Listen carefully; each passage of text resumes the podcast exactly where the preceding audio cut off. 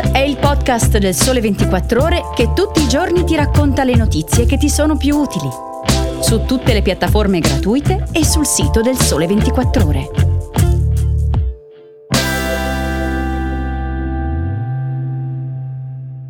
Ciao e bentornati all'ascolto di Start. Sono Rosalba Reggio e per tutta la settimana sarò la voce che vi racconterà le notizie utili che riguardano la vita di tutti noi. Nella puntata di oggi parliamo dei nuovi documenti che si possono fare alle poste, delle prime prove in Italia della settimana corta e del pensionometro, uno strumento del sole 24 ore che aiuta a calcolare rendita e data della vostra pensione.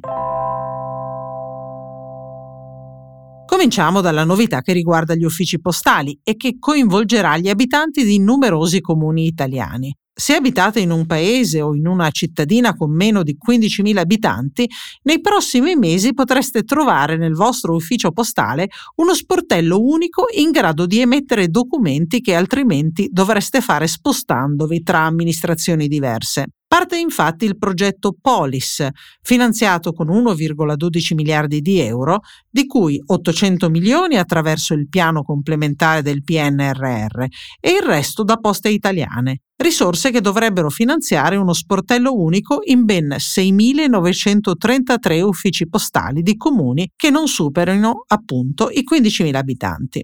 Ma che cosa potete richiedere a questo sportello postale particolare? Per cominciare carta d'identità elettronica e passaporto, ma anche certificati di stato civile e anagrafici, autodichiarazioni di smarrimento, denuncia di detenzione e trasporto armi, ma anche riemissione del codice fiscale, estratto conto posizioni debitorie, visura planimetrie catastali, esenzione canone RAI, deleghe soggetti fragili, oppure certificati giudiziari, ISEE, estratto contributivo, il modello OBIS per i pensionati, la certificazione unica, così come la patente nautica, la denuncia e richiesta dei duplicati della patente, insomma, documenti che chi vive in una grande città potrebbe fare andando in comune, in questura, all'Agenzia delle Entrate, all'IMS, al Ministero delle Infrastrutture nei circa 7.000 comuni con meno di 15.000 abitanti invece tutto questo si potrà fare nello stesso sportello. Nel giro di un paio di mesi apriranno i primi sportelli, ma tre prototipi sono stati già realizzati a Fara in Sabina,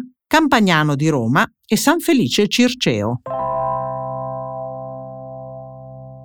Andiamo adesso alle prove italiane di settimana corta.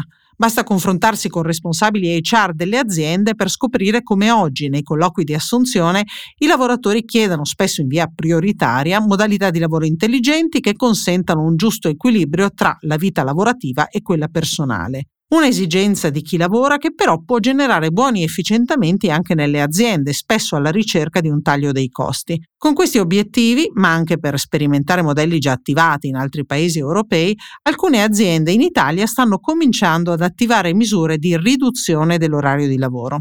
Come racconta Valentina Melis nel suo pezzo pubblicato sul Sole 24 ore, i casi sono diversi. La Tria, azienda di Cologno Monzese che produce macchine per il riciclo della plastica, sta sperimentando la chiusura degli uffici venerdì alle 12 con tre ore di permessi retribuiti in busta paga. Toyota Material Handling invece attraverso un accordo di secondo livello prevede la retribuzione di turni di 7 ore come se fossero di 8. In banca intesa chi vuole può lavorare 4 giorni invece di 5 a parità di retribuzione, mentre AU in Italia offre una giornata o due mezze giornate libere alla settimana. Progetti che non sono privi di complicazioni organizzative, come il rischio di far aumentare il monte ferie, avendo già molti spazi di libertà ogni mese, o la formazione dei manager. I nuovi modelli di lavoro smart infatti richiedono un cambio di mentalità aziendale che abbandoni il modello del controllo a beneficio di quello della fiducia.